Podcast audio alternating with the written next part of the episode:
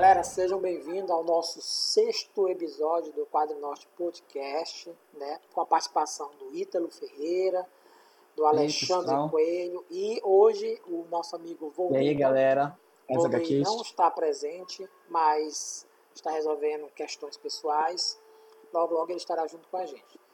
Galera, só deixando logo aqui Uhum. de recado, né? Quem puder passar os 31 seguidores do YouTube, estejam se inscrevendo no nosso canal no YouTube, curtindo, compartilhando, deixando seus comentários. É, nós também estamos como vídeo na página do Facebook da Quadro Norte, né? Que é facebook.com.br Quadro Norte, assim como no Instagram, se você quiser ficar é, bem informado sobre que, o que a gente está planejando e o que a gente vai trabalhar nesse grupo Quadro Norte, lá é instagram.com.br Quadro Norte, tá? E segue a gente lá na- nos agregadores de mídia digital, de áudio digital, Spotify, Google Podcast e outros mais por aí. O tema de hoje, né, eu coloquei que é quadrinhos é, na pandemia. Foi esse o título que eu escolhi? Foi? Quadrinhos na pandemia? Foi, gente? Ou foi pandemia? Foi. Foi, né? Quadrinhos da Não. pandemia. Eu corto essa É. parte, né? Então deixa eu ler um textinho aqui rapidamente para vocês Tá que eu fiz. Seguindo uma pesquisa, segundo uma pesquisa do início no início do segundo semestre do ano passado, realizada pelo Instituto GFK, mostrou que o consumo e venda de quadrinhos cresceram durante o período da pandemia.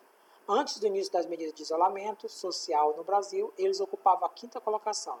E, agora esse gênero, agora na época, né, esse gênero está em segundo lugar, atrás apenas dos romances importantes, é, atrás apenas dos romances. É importante destacar que a pesquisa foi feita com livrarias físicas e digitais e também contabiliza quadrinhos como mangás. Lembrando, gente, que muita gente às vezes faz essa distinção, né? Quadrinhos e mangás, sendo que é a mesma coisa. A crise também É afetou os pequenos lojistas especializados, as comic shops, que passaram a vender menos e foram obrigados a criar forma de continuarem atrativos para clientes durante a quarentena. O fique em casa causado pela pandemia fez com que muitas pessoas tivessem que procurar o que fazer, passar o tempo. Então, ler livros, quadrinhos, assistir séries, filmes e TV aberta, com certeza são ações que marcaram esse processo de isolamento social. Mas como tudo isso tem afetado tanto o consumo como a produção de quadrinhos? Como será o mercado de quadrinhos pós-pandemia? Nesse podcast, iremos tentar responder essas perguntas ou criar outros questionamentos. Né? Nós não somos experts aqui em, em nada, mas a gente vai tentar responder isso aí. Então, gente, assim, logo de cara, que eu passo para vocês aí a bola, e eu começo comigo, é o que cada um, nesse período de pandemia, qual foi o seu relacionamento com o quadrinho em cada um, é, nesse período. O meu, especificamente, eu aumentei o meu consumo de quadrinhos. Eu aproveitei esse período de pandemia e como eu fiz, eu trabalhei no período da eleição, né? Então tinha uma graninha sobrando ali, eu comprei muitos quadrinhos, especificamente do Pipoca e Nanquim. E aí eu aproveitei esse momento, né, para ler mais quadrinhos. E também foi nesse período de pandemia que eu resolvi, né, pô, bora ativar o Quadro Norte novamente, né? Então foi quando pintou essa ideia de voltar a trabalhar o Quadro Norte, ativando as redes sociais e fazendo esse podcast. E cara, eu acho que esse momento que a gente está ocioso, entre aspas, é, que eu voltei, eu tenho muita literatura em casa, ficção principalmente, e pô, quadrinho é minha paixão, cara. Então eu comprei é, quadrinhos muito bons da, da Pipoca Nanquim, acho que eu tenho uns três. Comprei meus primeiros mangás, eu não tinha mangás, eu tinha comprado mangá lá atrás do Akira, da editora Globo, mas eu, eu perdi isso, esse, esse material. Então eu comprei é, um, um quadrinho muito legal da, em forma de mangá, que é Boa Noite Pum Pum, tô lendo. É, comprei Hum, legal, o, o- que é um documentário do Pipoca Nancy lançou, que é Virgem depois dos 40, ou Virgem. Depois, depois dos, depois dos É, 30, então. que é um documentário que achou no Depois dos Japão e 30. na China de, de homens né, que têm é, todo um problema social por serem é, virgem depois de uma certa idade. E eu não li ainda, está na minha lista.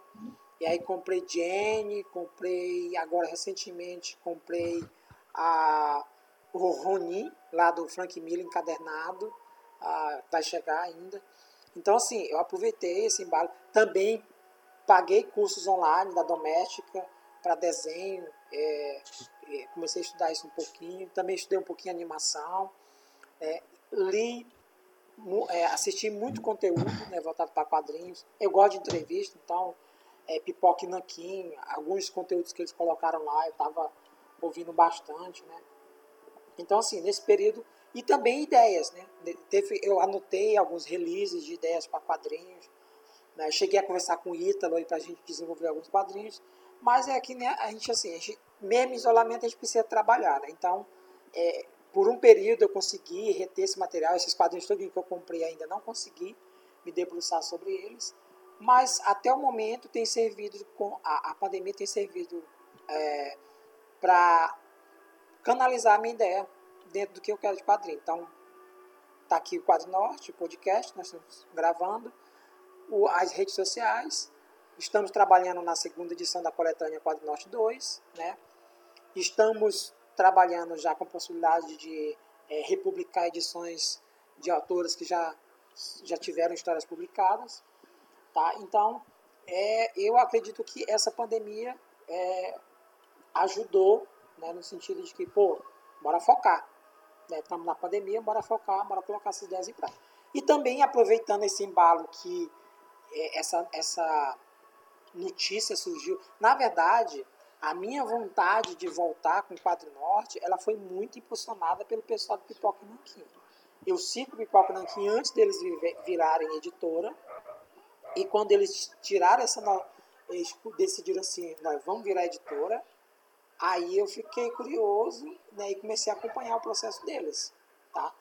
Então, uhum. eu vendo o processo deles, vendo o retorno, claro, os caras juntaram a grana, né, juntaram o conhecimento dele, meteram Sim, a cara e fizeram. Investiram um peixinho. Né? É, e começaram a pegar títulos que eles são fãs e trazer para o mercado. E detalhe, cara, eles são pô, eles são um canal que eles divulgam outros concorrentes deles, e eles nem consideram concorrente. Eles são os caras é. aficionados. Então aquele. Eu, eu, eu cá entre nós, eu acho assim, muito. Assim, tem um dele lá que é muito eufórico, né? E eu, aquilo às vezes não, eu não gosto muito, não, mas não deixa de contagiar a gente, né?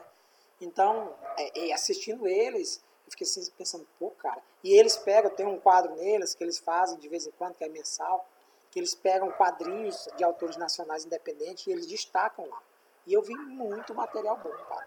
Tanto é que eu sempre falo, quando as pessoas criticam assim. Muita coisa boa. É, ah, não tem roteirista bom no Brasil, o Brasil tem é, carência de roteirista. Pô, cara, é só você procurar a história em quadrinho independente, você vai achar muita coisa boa. Então, assim, esse. Geralmente essa, quem fala assim é porque tá, não conhece muito. É, essa iniciativa. É porque o mercado é, é underground, né? O quadro independente não é o mercado underground, né? É um mercado ali que nós consumimos, eu, tu, você. Não é aquele mercado grande assim. Isso. Mas é, tem uma galera que tá ligada no, no, nos, nos, nos, na, é, nos, financiamentos coletivos, que vai vendo as lojas, por exemplo, loja Monstro e tudo mais, que a galera lança tem um movimento muito grande de quadrinho nacional que a gente vê, Sim. muito enorme, mais perto do que era antes, né? Mas não é um mercado, né? E, propriamente dito, de consumo em massa. E, cara, tem eu, muita coisa boa, muita coisa é, boa. Eu vi uma entrevista do, do pessoal do, do Pipoca Naquim, eles deram no Inteligência Limitada, que é do Rogério Vilela, que é um podcast no YouTube. Foi umas três horas de programa. E, cara, eles falam quando, como eles começaram, tudo, eles revelam números e tudo. Eles parece que começaram com 40 mil reais, tá? E o primeiro título deles, coisa e tal. E assim, eles falam que eles viraram parceiro da, da Amazon, cara. Então eles têm. Eles estão é. vivendo hoje só disso, tá? E assim, claro, obviamente que não é que a gente vai virar uma pipoca nanquim, mas serve de exemplo para a gente ver que tem um nicho de mercado que consome esse material, que tem consumidores. Eu sempre comparo isso que está acontecendo com o quadrinho, que eu acabei de falar de é underground é aí, a questão de bandas. Tem bandas de rock hoje em dia que elas têm, elas, elas na mídia quase ninguém conhece, mas no submundo ali elas são muito consumidas. E a gente às uhum. vezes nunca nem ouviu falar delas, né? Então, a ideia da, da dessa, dessa pandemia, de você ficar isolado em casa, eu comecei, pô, sou apaixonado por quadrinho, bora conversar, bora fazer isso. E essa é a minha experiência, assim. Eu vou talvez lembrar de alguma coisa, mas enquanto isso, passa aí, Alexandre, pra ti. O que é que tu aprontou aí nesse falando. período? De quadrinho, cara, eu mas não, eu, eu Alexandre, no começo da pandemia. Em Alexandre, mas eu não falo só de consumo, eu estou falando de, pô, tu trabalha com quadrinho. Então eu falo tanto profissionalmente produzindo como consumindo. É, não, eu falo as duas coisas, assim como tu falou. Entendeu? Eu vou começar falando um pouco de consumo, depois eu já vou falar sobre o trabalho. Tá. Então, desde o começo da pandemia, eu tô lendo bastante coisa. Porque, assim, é, calhou de que no, na Black Friday do ano anterior à pandemia eu comprei muita coisa. Comprei muito quadrinho, comprei muito livro. E não tinha dinheiro. Eu não tinha dinheiro na Black Friday. Tem muita coisa para poder. na Black Friday de, de 2019, no ah, caso. Ah, tá, tá, tá. tá. Uhum. Eu cheguei a comprar um. Tinha uma promoção no site da Panini que tinha 50% é, de desconto. A partir de tantos reais, ganhava tanto por cento de desconto. Aí eu fiz a festa lá. Eu cheguei a pegar 50% de desconto, assim. Pô, com frete grátis ainda. Muito bom, né? Aí pegou uma caixa, assim, um monte de coisa em casa. Então foi ótimo. E ainda teve da, da Amazon. Então eu peguei bastante coisa. E aí eu fiz uma pilha assim enorme de leitura que ainda tô devagar ainda. Uhum. De consumo, mas durante a pandemia eu não consumi tanta coisa não. É, porque eu me mudei para cá, para Castanhal, Aí tem, tem uma banca só aqui, né, de perto de onde eu moro. A gente pode comprar coisa. Aí a gente sai, eu saio pouco, né? Tento manter o máximo possível de isolamento. E, e só saio quando é necessário, e aí dou uma escapadinha. Aí eu comecei a pegar uns títulos mensais, parei um pouco por causa do custo, e comecei a pegar só Conan. Aproveitei que teve essa Conan mania, né? Sim, que voltou, e eu já queria há muito tempo pegar em boa qualidade Conan, então comprei muito Conan comprei as mensais, aguardei, demorou muito para chegar aqui aquela coleção da Salvati com a, com a Panini, né? E agora tá chegando pingado assim, mas tá chegando. Tem os livros do Pipoca também. Eu tô, eu tô lendo bastante agora, devagar eu vou acabando assim a minha pilha, né? Fazendo as leituras e tudo mais. E assisto muito vídeo no YouTube sobre quadrinho também tenho estudado bastante, estudado também principalmente é, a, a, as minhas falhas, assim, eu pego as minhas falhas e eu vou estudando elas na medida do que eu posso. Né? E aí a internet tem servido muito para ajudar nessas coisas. É, estudei ano passado eu estudei muito muito perspectiva. Ainda não estou bom, mas eu estou estudando bastante perspectiva e tentando corrigir umas falhas de anatomia, porque isso é muito necessário, né? mais agora. E com relação ao trabalho, Ano passado eu tive muito trabalho. Eu estava terminando o Sumo Boy, lá para Argo Comics. Eu acho que no passado eu trabalhei nas duas últimas edições. E teve é, o desenvolvimento do Açaí Pesado 3, né? A gente começou no passado e talvez saia esse ano, se Deus quiser. E aí teve um bom, um longo trabalho de planejamento, foi uns prazos grandes assim, alargados. E o, o, trabalho com o exterior também tomou bastante do meu tempo. A gente se enrolou um pouquinho, mas conseguiu terminar legal. Acabei fazendo umas outras partes do trabalho também. Além do desenho, eu fiz a diagramação né, da minha história. É uma história que estou fazendo com a Thay Silva. E, e aí ela fez as cores, eu fiz a. Isso a da primeira, né? Também da própria história. Da primeira sair pesada. Volta. Não, da, agora é da terceira. Ah. Não, da terceira, da terceira. É porque só tem a Trabalhei primeira, tá? agora em 2020 nela. É, tu não pegou a segunda. Te passar. É, é, isso é uma cobrança, eu tô sentindo uma cobrança. Não, não, não, isso e, e é. Mas eu fiquei. Eu, eu, o que eu não fiz muito foi tocar muito em, em, em trabalhos pessoais.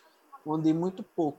Cheguei a escrever uns dois roteiros assim e comecei a desenhar algumas coisas no começo de 2020, aproveitando a pandemia, eu comecei a fazer uma história lá no Instagram.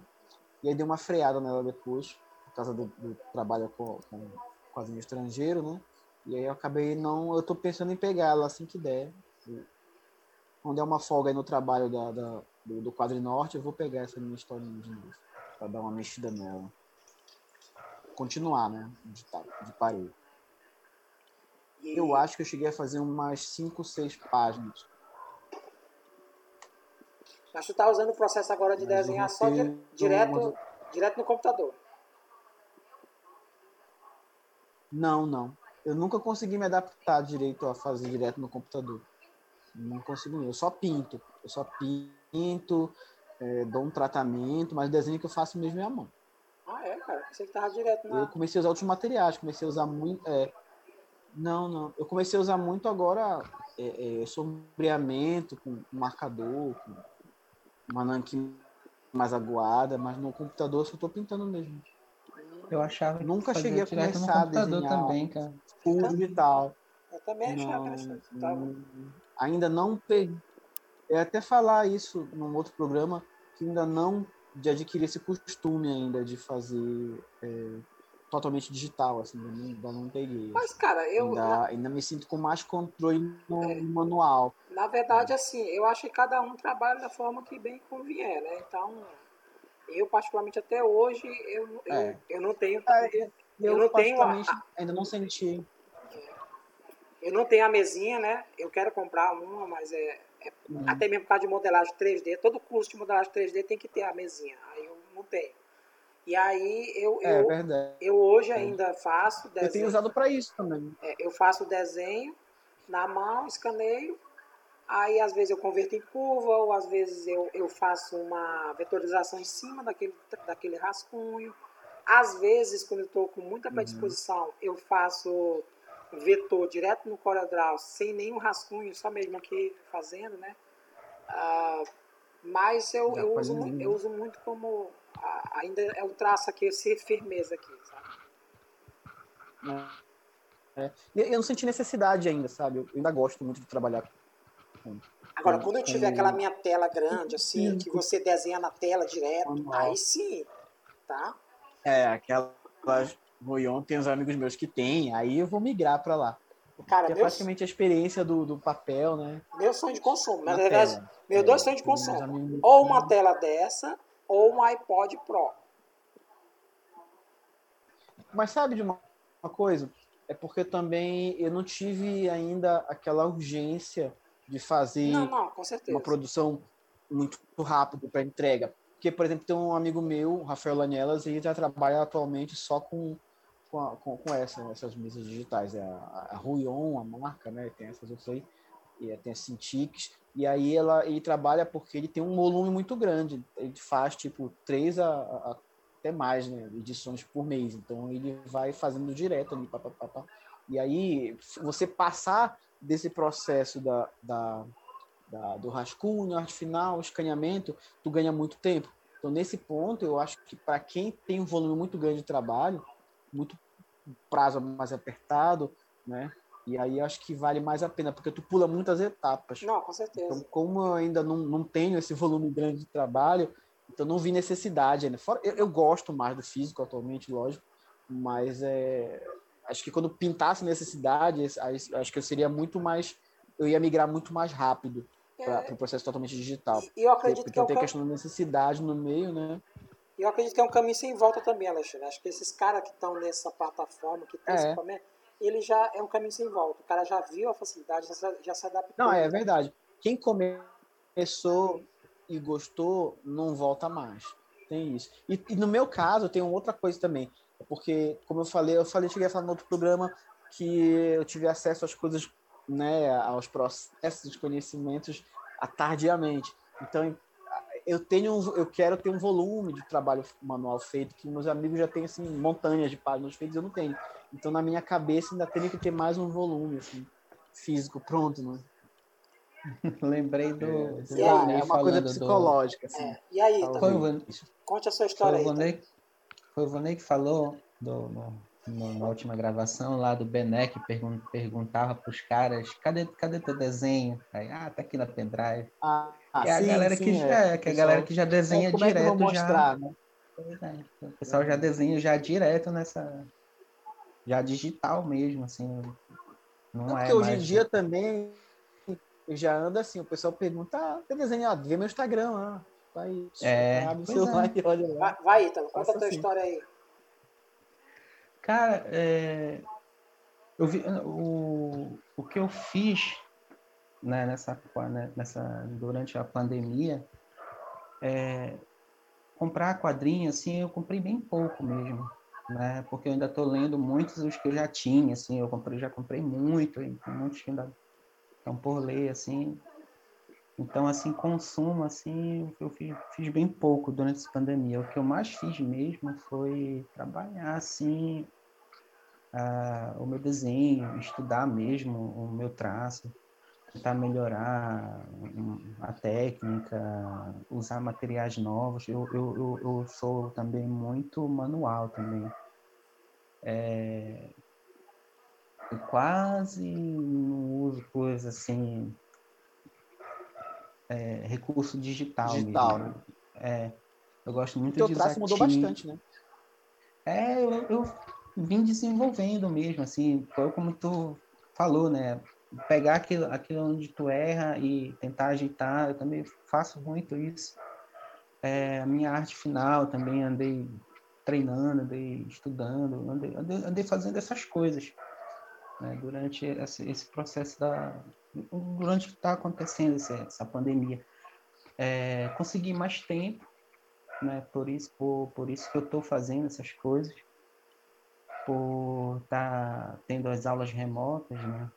Aí faço as aulas aqui mesmo, em casa, né? faço as atividades, as aulas que eu tenho que fazer. Aí eu acabo conseguindo mais tempo para dedicar ao desenho depois. Aí eu vou trabalhando nisso, né? Vou, o, o, o que eu também consumi mais também é material, né? Vou, assim, eu, eu andei comprando bastante essas coisas para para fazer, para desenhar, né? Experimentando papéis novos, essas coisas assim. É, tinta. É, eu, experimentei muito marcador no papel. É. Qual marcador, aí... qual marcador que você refere, Alexandre? Marcador de texto? Eu, não, eu comecei aquelas tipo Copic, sabe? Ah, tá. Tem uns profissionais que usam muito. Eu comecei pegando essas Copic e depois eu fui descobrindo umas marcas mais baratas aqui por perto e fui experimentando também. Essa Copic, ela, ela então... é um pouco salgada, né, cara? Aí eu... É, é por isso eu... que eu tentei ver uns mais baratos, assim, que são bons também. Tenho, olha só, essa aqui eu, que eu tenho. Ela é bem, bem carinha, assim. Essa aqui, Sabe ó. qual é o lance da Copic? O lance da Copic... É... Não é uma é... Copic, é uma Cis... É, essa Cisgraph. Eu, peguei, eu, eu migrei para essa também depois. Ela é muito ah, mais em conta. Ela, ela é boa. Mesmo... Ela é carregável? Não. Não, eu porque não vende. Que... Ela, ela é recarregável. Eu não sei se dá para recarregar. Não tem, mas ele, eu acho que eles não vendem o carregador da carga que vende.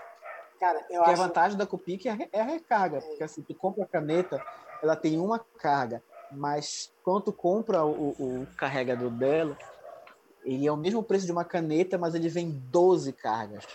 Então é como se tu pagasse 12 canetas pelo valor de uma. Essa é a vantagem. Entendeu? Quando tem o carregador dela. Agora, é, é, tipo, tu pegar só uma é bem caro mesmo. Caramba. Cara, é eu ainda sou do método. Aí quando eu cheguei aqui, eu descobri essa cisgrama. Eu ainda sou do método. Essa que eu uso. Qual método? Eu ainda sou do método básico. O meu método básico é papel branco. Aí eu pego, compro as canetinhas que a gente encontra aqui. Até a, acho que foi a Fábio Castel saiu lançando umas canetinhas que você para ajudar em desenho, que são bem cores variadas. Eu, né? eu uso, cara, o também. Fino, tem... Eu já é, vi também. Aí tem umas canetinhas que a gente compra aqui, pra, que é permanente, que ela tem um bico fino de um lado e um bico grosso de outro. Aí, cara, eu sou bem base nesse sentido, assim. Eu, é, eu até cheguei a conversar com o Alexandre sobre Alexandre, indica aí umas cadeiras e tal, tudo. Mas aí eu fiquei pensando, caramba, logo, logo eu vou comprar minha mesa digitalizadora, então vou ficar gastando dinheiro com essas coisas, não. É, aí eu fico usando. É. Uma coisa que eu consegui também recentemente, né? Que também tem me ajudado muito com estudo assim de poses, esses modelos assim. Né? Ah, é, é, é, é sempre, lembra, sempre lembrando, sempre lembrando, gente, articulado. É, sempre lembrando que a gente é a gente é áudio também, né? Então vocês estão mostrando aí os bonequinhos articulados de vocês, Isso. anatomia. É um... Sim, tá? é, tem que falar. É. Eu consegui. Isso, esses bonecos articulados. Aqueles bonequinhos com anatomia. É, é muito bom, cara. Esse tu, tu, tu usa, tu, tu Eu quero comprar bota pra minha pose filha tu isso quer. aí. Quero comprar pra minha filha isso aí. Ah, Tu é. coloca a pose que tu quer, tu pode fotografar, aí em cima dele tu faz os esboços. Vocês conhecem aquele programa de Pra quem poses? tá no áudio, É. Poser. Não, conheço. não eu é conheço. o Pose. Eu nunca usei, mas eu conheço. Não é o Pose. Deixa eu só dar aqui uma vista aqui rapidamente aqui. Não. É o. Tem gente que tá usando muito o SketchUp. Eu, eu uso o SketchUp de vez em quando pra cenário, pra carro, Ai, veículo. eu Eu uso o esqueci o SketchUp. nome do pra programa. Ela é, é um programa que vem com 3D, que você tem a. Você é, é, movimenta, bota ele em qualquer pose, aí tem cabeça, aí você mexe na musculatura, aí tem. Cara, é muito bom né? Eu fiz até um saci ano passado e publiquei, baseado nesse programa. Não vi isso. E depois eu passo o link para vocês aí, eu- o nome, né? Que eu não lembro que é. Ele não sei se é gratuito, é pago, não lembro. É, o Depois meu parece. coloca aí.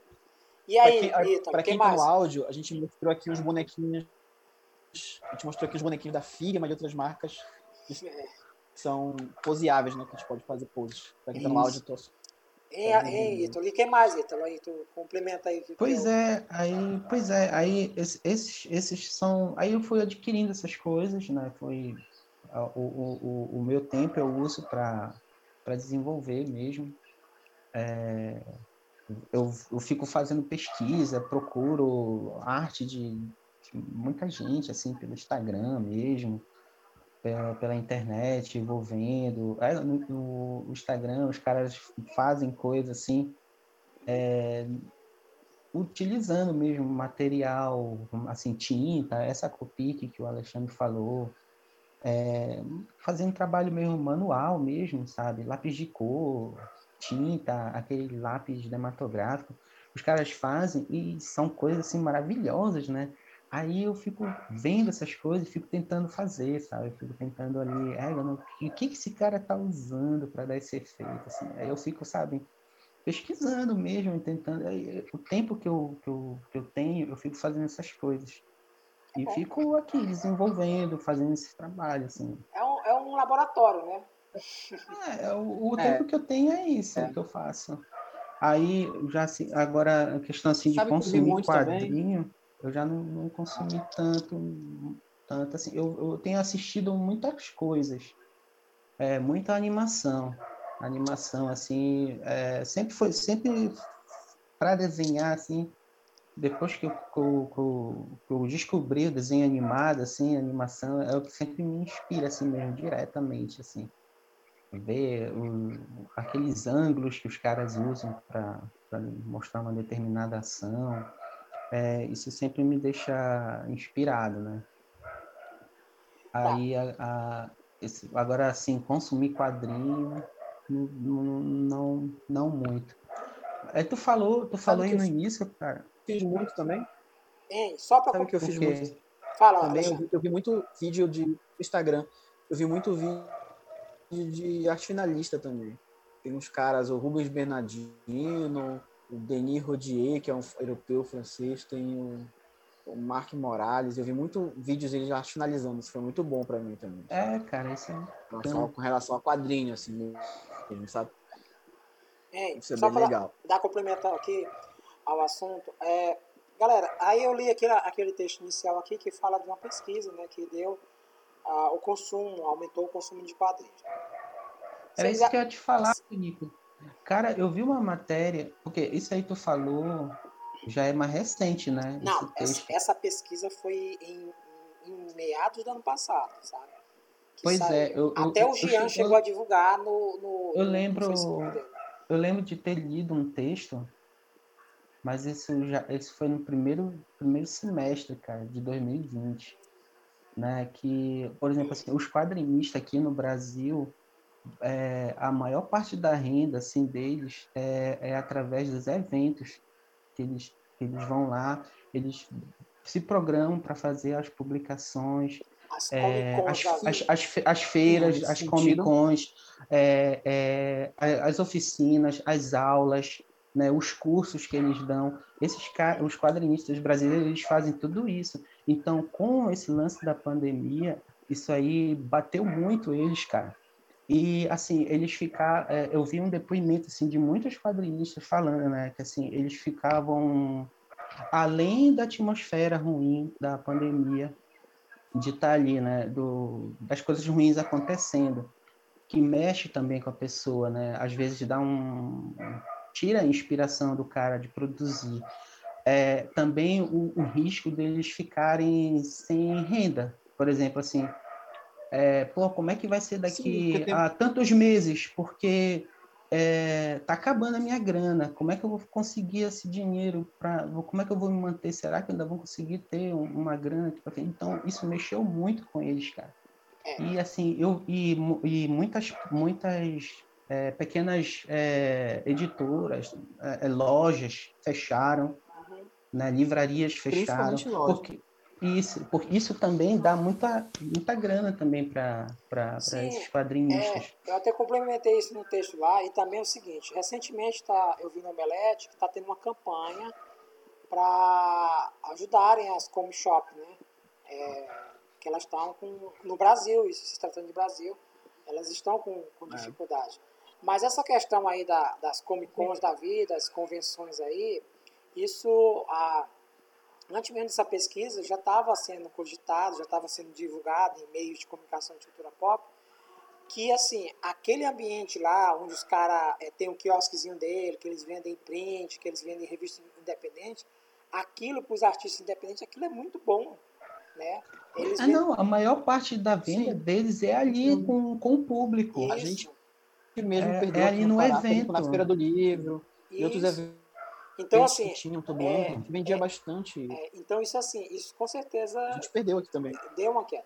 Agora eu pergunto para vocês: o que, que vocês acham que, que, que fez com que esse consumo de quadrinho aumentasse? Vocês acham que é. Eu, na minha opinião, vocês acham. Na minha opinião, e ao mesmo tempo um questionamento.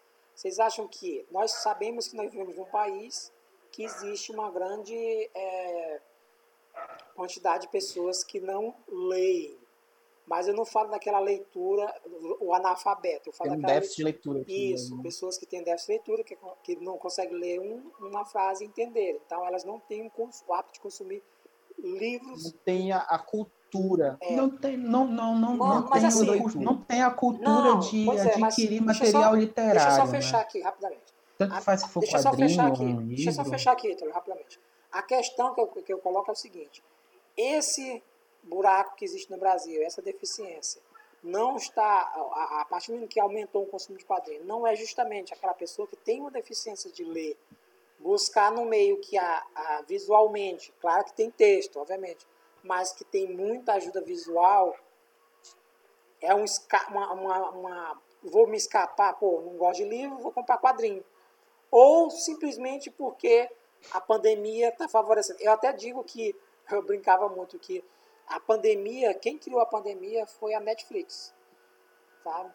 Porque se tem um meio de, se tem um meio que com certeza foi muito favorecido por pandemia, foi os streaming. E quem estava estabelecido, os streamings, né, com certeza se, se é. ganharam mais. mas já, aí eu, mas eu pergunto para vocês, vocês acham que vocês acham que tem a ver essa questão do, do, da dificuldade do brasileiro em ler e ele querer algo mais visual, que tem menos texto? Esse aumento? Cara, eu vejo, olha só, tem, como eu te falei, né, tem esse quadro aí do, do, dos caras que dos, dos próprios artistas passando, que passaram essa, essa esse, esse problema todo aí da, de, de, de, poder divulgar seu trabalho. Mas como eu te falei, né, foi no início do ano de 2020, da, foi o primeiro, primeiro semestre que eu vi isso. Só que aí os caras já até de lá para cá, né, já criaram, já tentaram criar mecanismo para tentar resolver isso aí. Teve um, um grupo que montou, um, um montou um, uma campanha, é quadrinho na, na, quarentena. Que eles fazem, eles fizeram um grupo que botar só quadrinho nacional ali, que está disponível ali. É, para o pessoal ler de, de, de boa, vai fazer download e ler para tentar movimentar isso.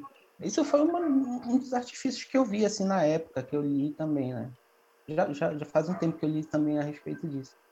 É, os caras, é, como eu te falei, foi uma notícia antiga E eu acho que de lá para cá já, já teve, já se foi criado muitos mecanismos para esses artistas pra, né, driblar isso aí. É, o, o, aumento, né? Eu imagino assim, o aumento da, da, do consumo do quadrinho que a gente tem aí, da pesquisa que você fez, já, se, já seja um resultado disso, né? Mas agora, assim, como produção, né, coisas novas, eu não sei, eu não sei te dizer. Não, mas a pergunta é em cima disso. Porque, o que, é que tu acha o, que gerou esse consumo? Pode, que... Não, porque o cara pode consumir o, o, ali o quadrinho, mas já tem muita coisa produzida. Né? O cara compra encadernado de histórias que já foram clássicas, mas assim, consumir coisas que estão sendo produzidas novas como eu te falei, esses artistas tiveram problemas de produzir. Não, sim, da mas, pandemia. Eu, mas eu estou querendo colocar o seguinte: qual a tua opinião no sentido desse aumento do consumo de quadrinhos? Aí, aí, pois é, eu acho um aumento que... no consumo do quadrinho. É, independente que, que é, é de artistas novos de velho. Eu tô falando que houve um é aumento. teve, teve, teve um aumento do consumo em trabalho artístico em geral, né, cara? As pessoas estão assistindo a mais filmes, estão assistindo a mais a, a a mais séries, estão assistindo a mais novelas, ouvindo a mais música. O quadrinho, estão lendo mais quadrinhos, estão lendo mais livros, porque estão, é, é uma forma de passar a quarentena. Né? A arte ela está aí, né, de uma forma ali para dar aquele um, abrantar ali o, o estado do ser humano nesse, nesse exato momento. É, eu acho assim que o que está combatendo a pandemia hoje é a ciência e a arte, cara, das pessoas. Eu, eu vejo assim, né?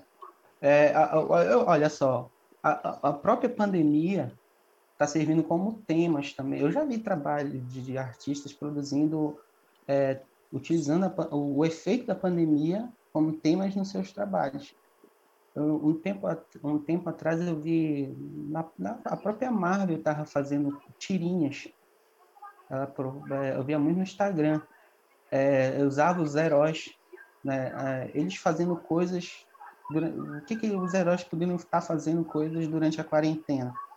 Aí mostravam situações engraçadas, situações assim que é preciso de conscientização para esse exato momento que a gente está passando, coisas que a gente precisa fazer. Né? É um, uma forma de trabalhar o tema da pandemia. Né? É, essa indignação toda que, por exemplo, em situação aqui do nosso país, né, dessa, dessa, dessa atrapalhada do governo em relação à pandemia, também já vi muitos artistas utilizando desse tema né, para jogar a crítica. Então, isso, também, de certa forma, também aumenta o consumo, né? Eu acho que já veio esse consumo, já veio desse resultado aí. Eu imagino assim. E tu, Alexandre? É, eu acho o seguinte, é, se tu parar para analisar, é, na verdade, eu acho que esse crescimento ele é um resultado de coisas que já vinham acontecendo antes. Eu acho que ele já ia, ele já ia acontecer, esse, esse crescimento numérico já ia acontecer com ou sem pandemia, mas a pandemia ela reforçou ainda mais. O que acontece? Nesse meio tempo, a gente teve é, dois, dois players muito grandes agora no consumo de mídia, de influência no consumo. O primeiro é o YouTube e o segundo foi uma empresa que se beneficiou, beneficiou bastante nesse período agora é, da pandemia aqui no Brasil, principalmente, que foi a Amazon. A Amazon entrou praticamente é, um pouquinho antes assim da, da, da pandemia, né? Lá por 2018, 2019. E aí ela proporcionou, com esse período de pandemia agora, com lockdown, com isolamento, né, quarentena, ela proporcionou uma facilidade muito grande de acesso e preço baixo a várias coisas, não só quadrinhos. Só que aí o que aconteceu? Houve um grande. A gente já vinha num crescimento de canais ficando mais famosos falando sobre quadrinho. Então o pessoal que começou a buscar YouTube para ver coisas, começou a descobrir, né, é, é, é, receber mais informação de influenciadores e aí começaram a correr mais atrás. Então foi um casamento de fatores, entendeu? foi uma um, um, um, as lojas digitais começaram a vender mais porque teve essa facilidade do acesso, né, de você pedir chegar na sua casa e teve esses influenciadores que foram, né, é, é, é divulgando mais os, os, os, vários trabalhos que tem, tanto de quadrinho nacional quanto de quadrinho estrangeiro, né? E aí foi toda essa essa esse emaranhado de coisas que se, se juntou e fez o pessoal começar a correr atrás mais de quadrinho. Gente que não lia quadrinho antes ou que fazia muito tempo que não lia voltou a consumir, entendeu? E aí tem muita coisa saindo. Você tem, tu pode tu falasse, por exemplo, do próprio Pipoca e Nankin, né? É um player que até alguns 3, 4 anos atrás não tinha no mercado. E agora tem, quer dizer, ele aumentou a quantidade de títulos e títulos diferentes. Quando tu vê uma, um, um Pipoca e Nankin, que é uma editora, falando de quadrinhos que deveriam ser, em teoria, concorrência, entendeu? É porque você vê ali que ele não se considera concorrência. Na verdade, ele é, ele tem um outro produto ali, né, para somar ao mercado. Que o cara que compra da Panini vai sempre comprar da Panini. Mas quando esse cara que comprou uma coisa nova, ele vai buscar ali no Pipoca, ele vai buscar na Comic Zone, que é uma outra editora que surgiu agora também nesse período de pandemia, que também tem um trabalho diferenciado europeu, que é publicado por aqui, entendeu? Então, é, é, é esse tipo de coisa, essa, essa, é, esse aumento na oferta de títulos diferenciados, que saia só do nicho de super-herói, né? Só do, do Tex, da Turma da Mônica e tudo mais, esse aumento também influencia, porque ele traz um público diferente. Esse público, por exemplo, que era só consumir literatura anteriormente, ele, assim, ele vai lá, vê no YouTube, conhece que tem uma coisa diferente, que não é só super-herói, eu vou atrás disso também. Entendeu? Aí também descobre ao mesmo tempo que tem o quadrinho nacional, que é super diferente também. E aí já é outra coisa que vem que vai chamar mais leitores, entendeu? Então é tudo uma consequência. Eu acho que pela presença desses players, eu acho que ia ter um crescimento no consumo, mas a pandemia e a comodidade de você buscar fizeram com que isso crescesse mais ainda. Essa é a minha visão. É, eu junto um pouquinho o que o Ítalo falou, e, tu, e principalmente o que tu falou, o Ítalo falou sobre a questão do crescimento de uma forma geral de entretenimento. Cara, é, acho que vocês são de conhecimento. Eu sou um cara que consumo podcast desde quando iniciou no Brasil, não oficialmente desde quando iniciou, mas ali início dos anos 2000.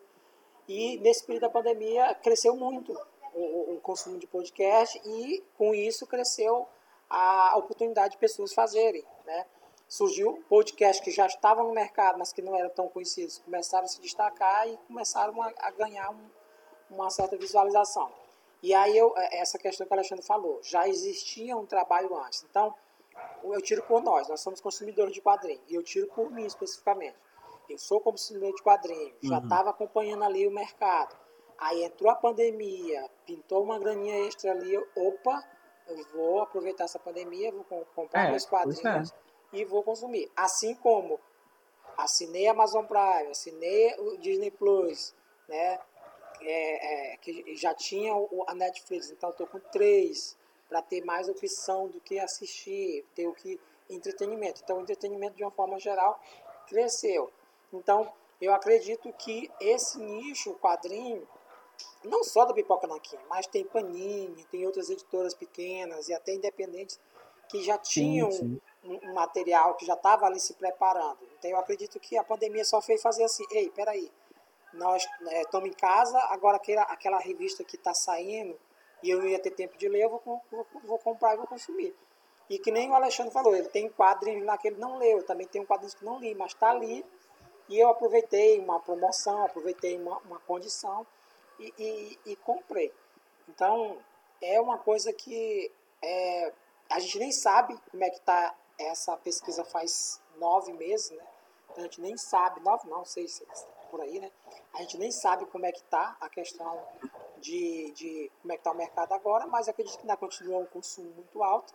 Mas eu também falo o seguinte, cara, é, já, já existia isso e eu não sei, não tenho dados de pesquisa, mas a, o, a pipoca, com a entrada do Pipoca Nanquim no mercado, eu acho que deu uma sacudida, porque são caras até hoje que são fãs de quadrinho e que estão publicando quadrinho de qualidade. Então eu acho que isso acaba estimulando outras editoras e até é, é autores independentes a querer fazer material.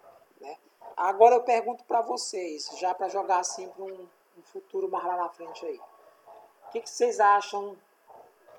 A gente tem ainda, eu acho que esse ano de pandemia, sem perspectiva ainda direito no Brasil.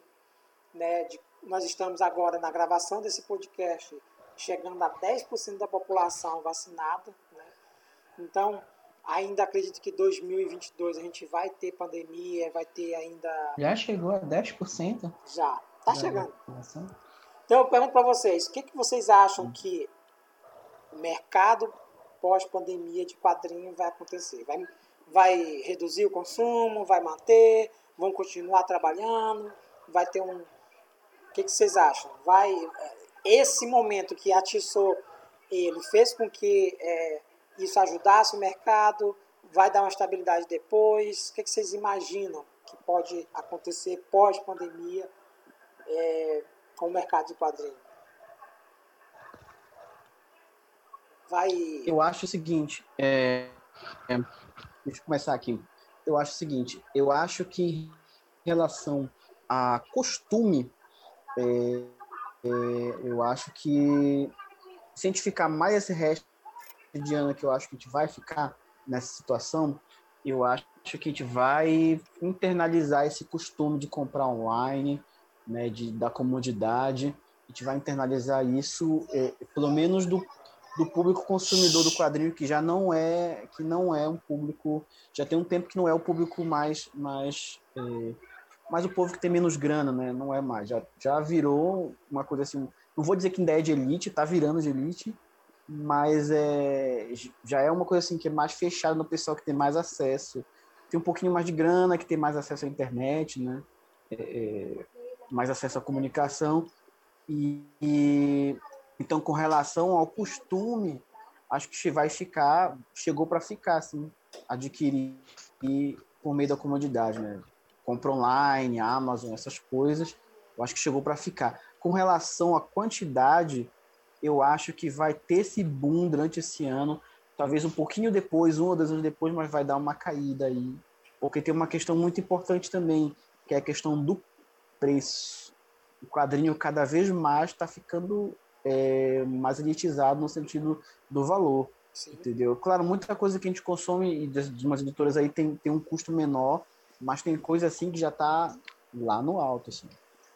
Tá? E aí é um caminho meio sem volta, pelo menos no momento que anda a economia do, do país. Isso é muito importante falar que a gente está falando de Brasil, não tem como a gente prever, já que a gente não mora lá fora, como é que vai ser lá fora, mas é muito importante a gente ver esse cenário atual econômico em que para a editora vender, é, a Maria delas, elas têm que botar o quadrinho mais luxuoso, assim.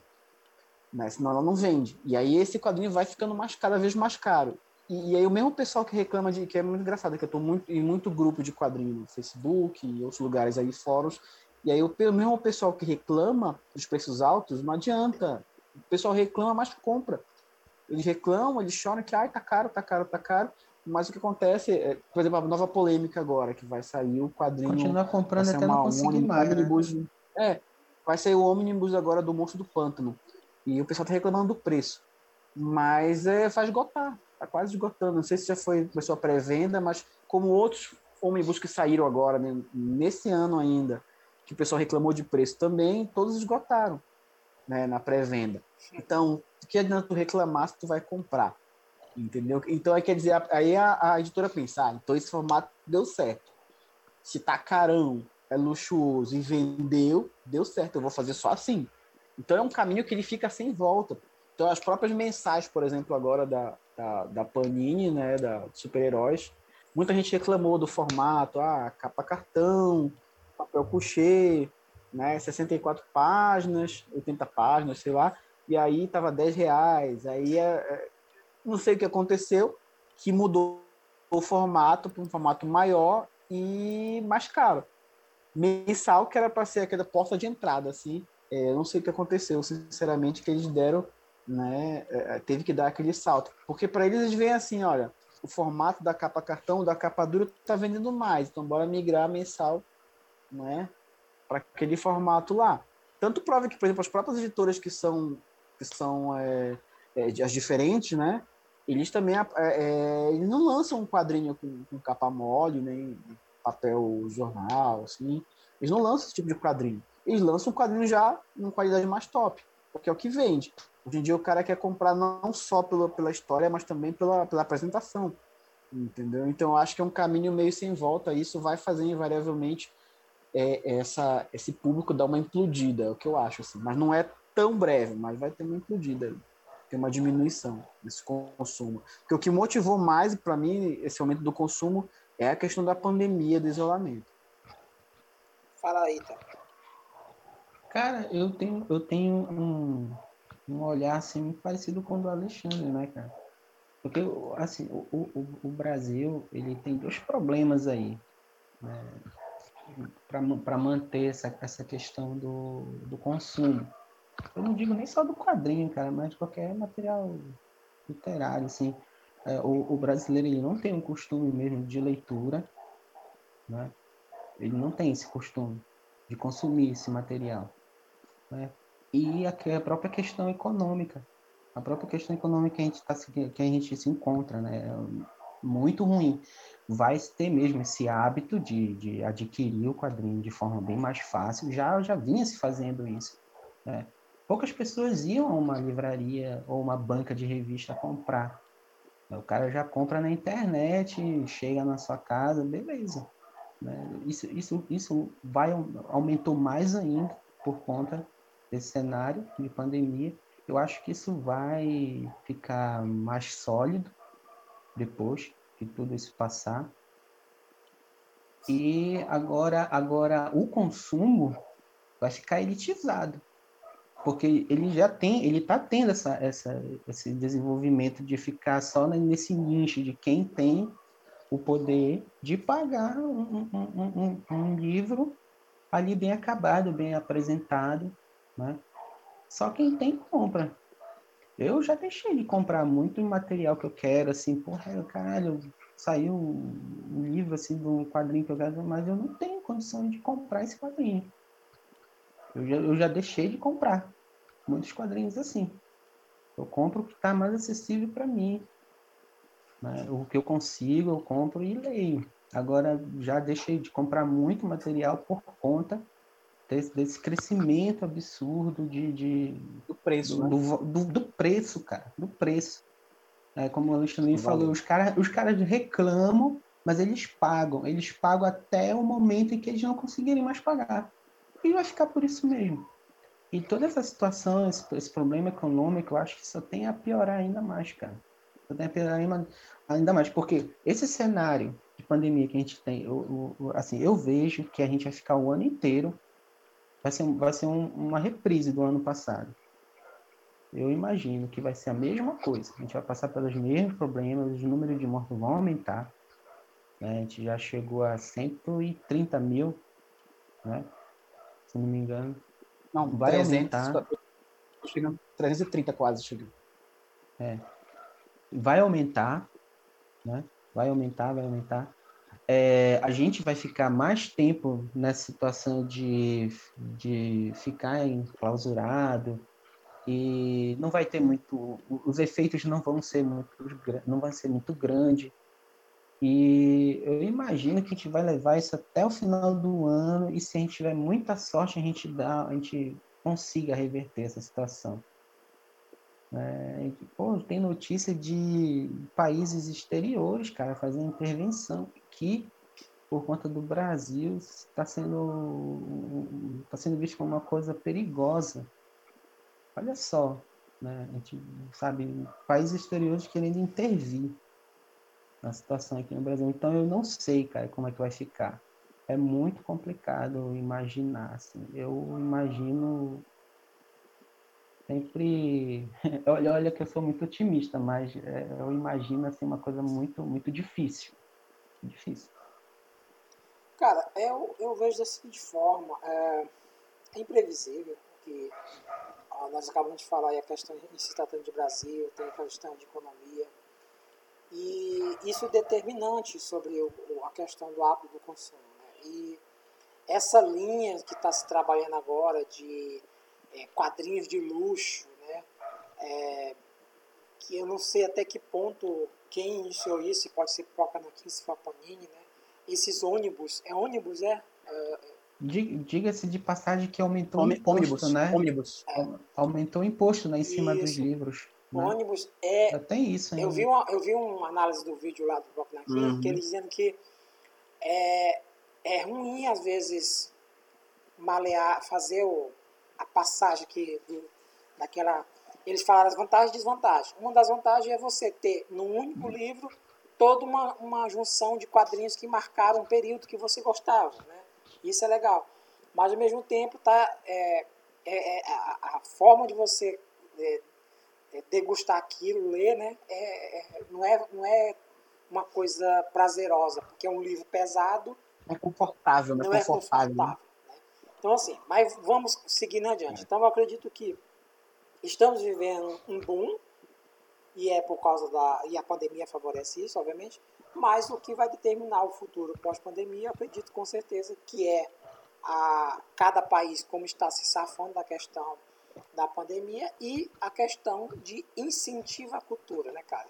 Nós sabemos que nós estamos num país que, além de estarmos passando por uma pandemia, estamos com um governo que não incentiva não a incentiva. cultura e a cultura tem sobrevivido, Pelo sobrevivido, contrário, né? é, sobrevivido pelos fãs e eu acredito que uma após acabando passando a pandemia é, e ainda durante a pandemia vai haver um consumo como falei, o pessoal reclama de preço. Eu vi agora uma, um livro da Panini do Homem Animal que é 250, sei lá, uma coisa assim. Cara, deu vontade de comprar. Eu gostava muito do. E é um desenhista lá que, pô, o cara tem um traço que eu gosto uhum. pra caramba. Mas não tenho essa condição. E, cara, é, pra, mim, e pra mim dar esse dinheiro numa revista é dessa bom. é complicado. É. Então, eu não tenho é, para dar dinheiro só que é o seguinte, Só que é o seguinte, olha, o, o Jean fez um comentário no Face dele um tempo, que ele foi na casa de um cara que ele colecionava quadrinhos e o Jean fez um comentário sobre uma história lá clássica de um quadrinho e o cara não tinha noção da história. E o Jean viu que o cara tinha histórias só por colecionar. Ele não consumia o conteúdo.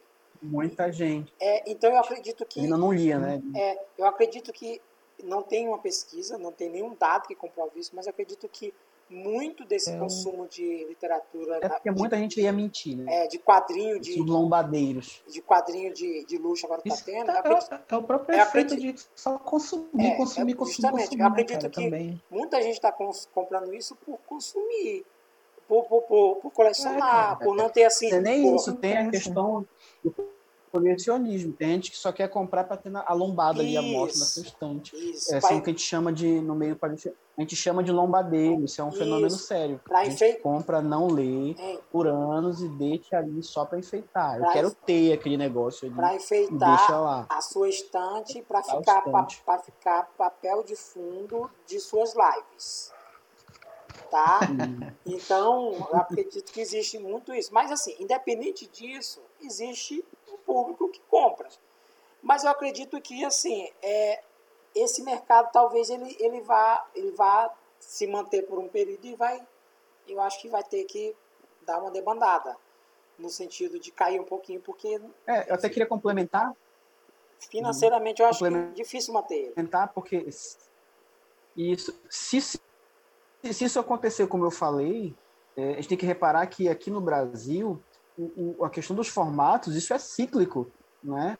Se tu lembrar atrás da passagem da Abril para Panini, por exemplo, nos quadrinhos Marvel e DC, tu vai lembrar que teve aquela migração para aquele formato premium, né? Que era o papel, aquele LWC, eu acho, com, com, com aquele que é mais brilhante e com capa cartão. E aí você foi naquele crescendo quando a Panini veio, ela já veio com aquele formato maior, magazine. Quer dizer, colecionar quadrinho no Brasil é complicado, porque não é que nem nos Estados Unidos, que tem o mesmo formato há, há 100 anos, né? Tu, tu tem um, começa no formatinho, muda para outro para outro, cresce aqui, vira americano, aí vira magazine, volta para cá, capa fina, capa cartão, capa mole, e tem tudo isso porque porque aqui como a gente tem essa questão do problema econômico, nossa moeda oscila muito de acordo com o período econômico, você tem essa essa transição. Então o que vai acontecer? Vai chegar um momento ali que a editora vai ver, peraí, esse formato que está vendendo agora não está vendendo mais, chegou no limite então vai chegar o um momento que tu vai voltar. Ah, então bora de novo baratear isso aqui. Aí vai ter de novo as revistinhas mais finas, com um papelzinho ali mais quase perto do jornal. Vai dando essa, essa, essa volta, entendeu? Esse ciclo, Chega né? uma hora que isso. É, eles vão sugar esse formato né, atual, essa estrutura atual de, de, de, de, de venda e de, de formatos, né? Eles vão sugar até onde der. Quando o negócio ali der, a, a, a, tipo como foi no, no, no a crise nos Estados Unidos lá, quando tiver a crise do quadrinho no Brasil, eles vão recuar mais, assim, no formato mais econômico de novo. Não, e se, não vai Ah, nunca sabe, sabe, sabe, sabe o que me fez lembrar? o máximo que pode. Só, só, só colocar um negócio aqui que me lembrou o comentário de vocês dois, né? Falando de, de, de qualidade de papel e tal. É, qualidade ali de, de, de fazer a, a, o, o quadrinho ali para ser aquela o, o, o, o Tonico Porque isso é falou, muito né, importante. do livro que De- é ruim de, de, de ler. E tu falou aí da- do, do formato que não que não muda nos Estados Unidos. Isso tu falou, é, é importante determinar a venda aqui no Brasil. Mas aí, aí eu lembrei de um podcast que eu, que eu, que eu escutei do os caras estavam falando sobre acho que 20 anos, é, 20 anos de, de, de, de mangá aqui no Brasil, né? Que o, em 2000, que teve as publicações lá da, é, da tem a Conrad e a outra da JB, JBS, né? Não, JBC. JBC. JBC. Isso. Eles, eles JBS é lançavam outra esse. É, JBS é outra coisa, JBC. Eles lançavam os quadrinhos aqui tentando imitar os quadrinhos japoneses, a qualidade, né? Tô falando a qualidade do, do papel ali, a qualidade do produto, imitar dos, quadrinhos japoneses, né? Que lá no Japão, os quadrinhos, é, é, o papel ali, o, o livro que tu compra, é, não, não é de boa qualidade. É de papel jornal que o cara lê, é, é, são livros assim, e o cara abandona no metrô, pô. Ele já leu ali no metrô rápido e deixa lá. Tá entendendo? E é é uma forma de estimular. Acho que, imagina assim, um material barato, estimula os caras comprarem e ler. E, e, e aconteceu isso aqui.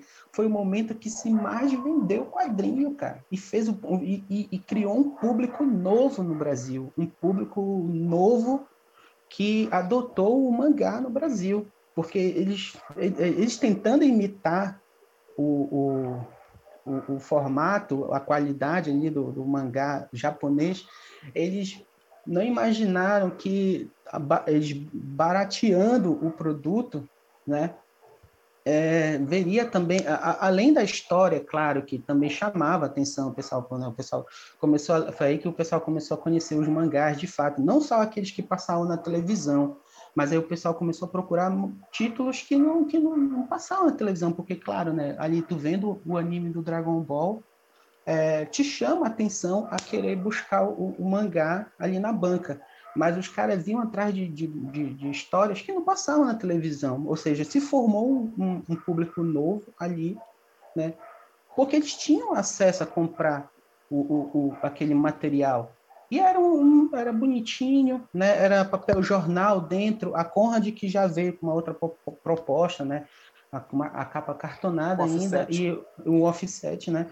O, um papel já mais duro, mas mesmo assim era que- não era nem cinco reais um, um um quadrinho daquele, né? E, e com bastante páginas e tal.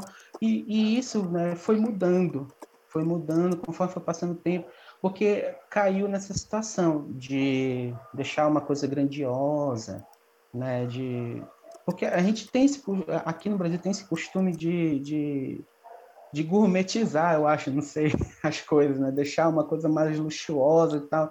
É, é, ah, pega histórias que fizeram sucesso há tantos anos atrás, pega, faz encadernada e enche de, de, de extras, de, de, de- do esboço do cara que estava fazendo lá na hora, de rascunho do texto do, do cara que estava escrevendo, e faz uma capa dura, e bota um, um, um, um, plastificado ali e ganha um marca-texto colorido. Aí, cara, aí os caras enchem de tanta coisa que é só para deixar o produto caro mesmo, só para deixar o produto caro mesmo. E, e assim, a leitura, a história, eu vejo que fica muito em segundo plano. Fica muito em segundo plano. Então, por exemplo, aí eu fico na, fico na vontade. Não, eu tô falando do, do geral, No caso, assim. do mangá, é, no caso do mangá, por exemplo, no mangá, ele é um, uma história à parte. Tá? É meio complicado colocar nesse balaio, porque é uma história à parte.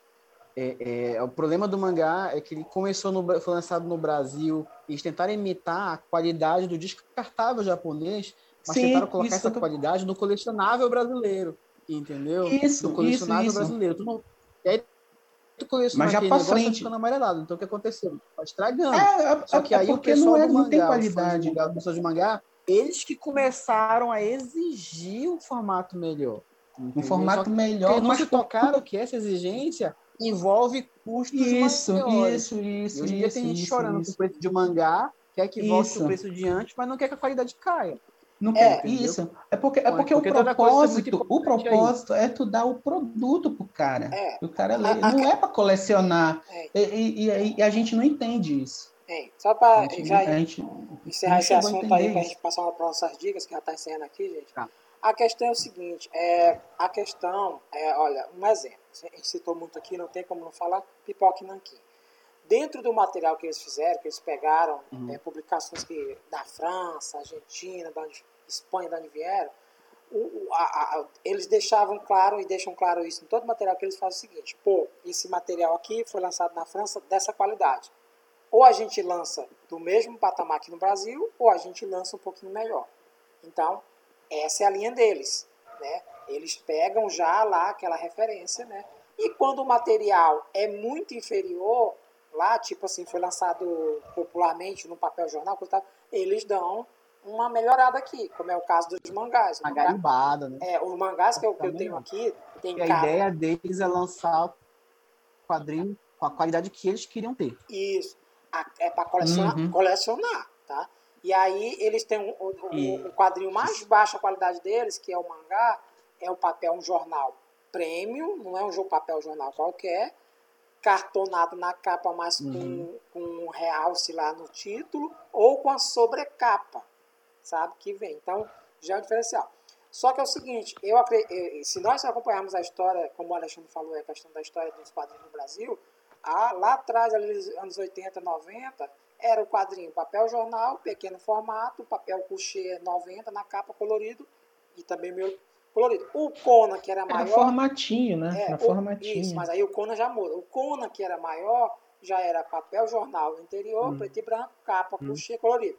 Quando entrou as novelas gráficas, que é os graphic novel, aí eles começaram a fazer, tentar fazer uma impressão parecida com os americanos Formato americano. e o formato americano. né? O Batman era o Batman era couché na capa colorido e o miolo não era papel jornal, era papel é, a gente chama offset, que é o, o, o sulfite, Era- né? É mais aquele papel mais. Parece aquele papel encarte. Isso. E aí, encarte de, de jornal, que Então, encarte de loja, era parecido com é- aquele. Era um papel. Sim. ele é meio. Ele, ele, é, ele é. É ele é meio- mole, assim, é meio brilhante. brilhante. o que eu quero brilhante, dizer, isso. o que eu quero dizer para vocês é que esse é um processo gradativamente que a indústria de publicações teve que seguir, sabe? E, e aí não teve, ó, praticamente as revistas que se mantiveram com esse padrão formatinho papel jornal é Disney, Maurício de Souza, né? E até o Maurício de Souza já tem com seu Mônica Jovem um formato ali meio estilo mangá e com seus álbuns especiais, né? Capa dura e coisa e tal. Mas galera, é um papo que a gente vai ia demorar mais de duas horas aqui com certeza. Vai entrar no. É, mas então assim é, é interessante a gente Já, fina- já- é outro, já é outro vídeo É. só sobre isso. Interessante a gente finalizar que ah, é um futuro incerto, mas que a gente sabe que eu particularmente ah, acho legal que esteja havendo isso. Tem gente que vai, vai dar 200 pau no quadrinho, tem gente que não vai dar 200 pau. Essa vai, mudança, né? é, vai comprar ali um quadrinho de 60, 50 reais, como é o meu caso, tá? O que eu comprei agora recentemente agora do Rony, do Ronin, do Frank Miller encadernado, na Amazon, ele tava 80 e poucos reais. Então, opa, mas para mim já vale a pena, Bom. né? Acima de 100 eu já tô meio resistente, né, de comprar. Tem que ser muito valer a pena. E, galera, é Eu ainda tô nos 30 e poucos ainda. isso. Então, É, eu- eu não passo, não passa de 50. Viu? E- mas tu acha, eu vou ali também nessa média. Eu tô ali nos 50, 60. O meu cin- bateu nos 50, eu. Não, É. pera lá. Viu?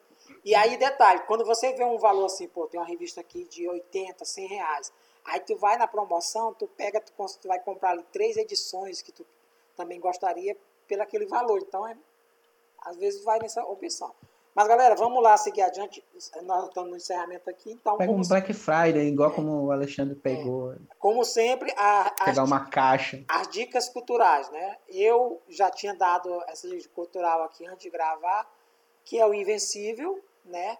Que é a animação que está uhum. no Amazon Prime do Robert Kirkman. Para quem não sabe quem é o Robert, Robert Kirkman, é o cara que fez os quadrinhos do The Walking Dead, que virou essa série aí de zumbis talvez a mais famosa, né? E é interessante que eu vi uma entrevista com ele que ele lançou o Invencível antes do The Walking Dead, né? E não fez tanto sucesso. Aí ele fez o The Walking Dead, fez sucesso, vendeu os direitos. É muito bom. Vendeu os direitos, né? E tá aí o que a gente conhece até hoje, né? Mas aí o Invencível virou animação uhum. na, na Amazon Prime com vozes no original de grandes atores né? Eu estou assistindo dublado em português, porque eu, eu gosto de animação é, em português, é, animação, eu gosto de assistir dublado, porque tem grandes dubladores brasileiros. E é, é uma, uma história que eu fui assistir sem muita. só para ver mesmo, porque era. É, na entrevista ele falava assim: é quadrinhos adultos. Aí eu vi alguns trailers, vi alguma violênciazinha, tá, vamos ver. E cara, é muito bom o que eu sei até o momento, eu, tô, eu assisti três episódios, né? Tem um quarto, né? Parece para assistir. E assim, eles adiantaram alguns trechos da história em quadrinho para a animação. Mas, uhum. cara, é uma história muito boa que eu posso dar um, um release rapidamente, que é o, existe um grande herói na Terra lá. Na verdade, não tem como fugir disso, né? A Liga da Justiça dele lá do, do Invencível, do Universo Invencível, tem Batman, tem Flash, tem Mulher Maravilha. Só não tem o, mesmo nome. É, só não né? tem o mesmo nome. estão todos mas, lá. Mas é, isso, é bem parecido. É, mas isso já virou clichê em todo o universo que algum artista cria, ele acaba buscando referência nos grandes deve clássicos, ser, né? The deve Boys, ser uma das terras aí é, da DC. The Boys fez isso, né? E agora o Invencível. Então, o Invencível tem um pai, que é o Omni, né? Que é um grande Superman lá do mundo dele. E ele chega na idade de maioridade dele, mas não tinha revelado os poderes dele, ele começa a revelar os poderes dele, o pai dele começa a treinar ele, né? Só que mostra toda uma situação lá que eu não vou contar o spoiler lá no final do primeiro episódio, né? Tem um final lá que é bem dantesco, né? Então isso aí foi que me é. aquele gancho assim que me fez, opa. É bem fofinho o final do isso, primeiro episódio. Final foi que me fofinho. fez dizer assim, epa, peraí, quero assistir mais. Então, só que assim, o que eu achei legal, cara, é que assim, cara, é, foge um pouquinho do que daquele, daquele texto, é, como é que se diz assim, cheio de ufanismo, cheio de ah, pô, nós vamos salvar, nós somos heróis. Não, mostra um, um, uma coisa bem legal, mostra uma história de herói, mas mostra um negócio assim mais, sabe? E gostei do consumo, incentivo a assistirem, né? Então, gente, a minha dica de hoje é o Invencível. Primeira temporada está na Amazon Prime, já tem quatro episódios. Quem quiser assistir, tem a opção de você assistir é, é dublado com os grandes dubladores brasileiros e, obviamente, com grandes atores americanos que estão fazendo a dublagem é, no original. É interessante que quando eu vi matérias sobre o Invencível, eu vi a foto, a, o desenho, né, do, dos personagens e o, a foto do ator que, interpre... que faz, a, faz a dublagem. E eu estava pensando que já era a versão live action do, da, da animação que iriam fazer.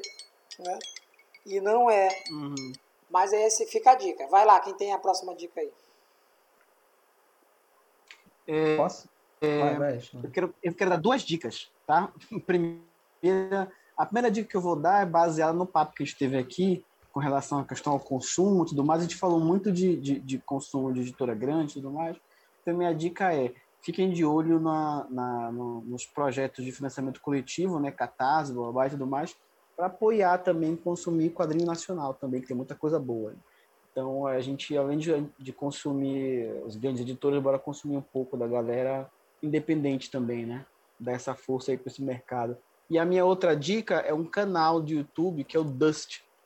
É, eu, tenho, eu tenho assistido nesse tipo de período de pandemia, também assistindo vários canais no YouTube de, de curtas metragens, de terror, de ficção, de animação, né? muita coisa assim diferente. É, algumas têm legenda em português, outras não, mas aí se tu fizer uma forcinha ali, dá para colocar uma tradução automática, dá para dar uma sacar as cenas mesmo assim, né?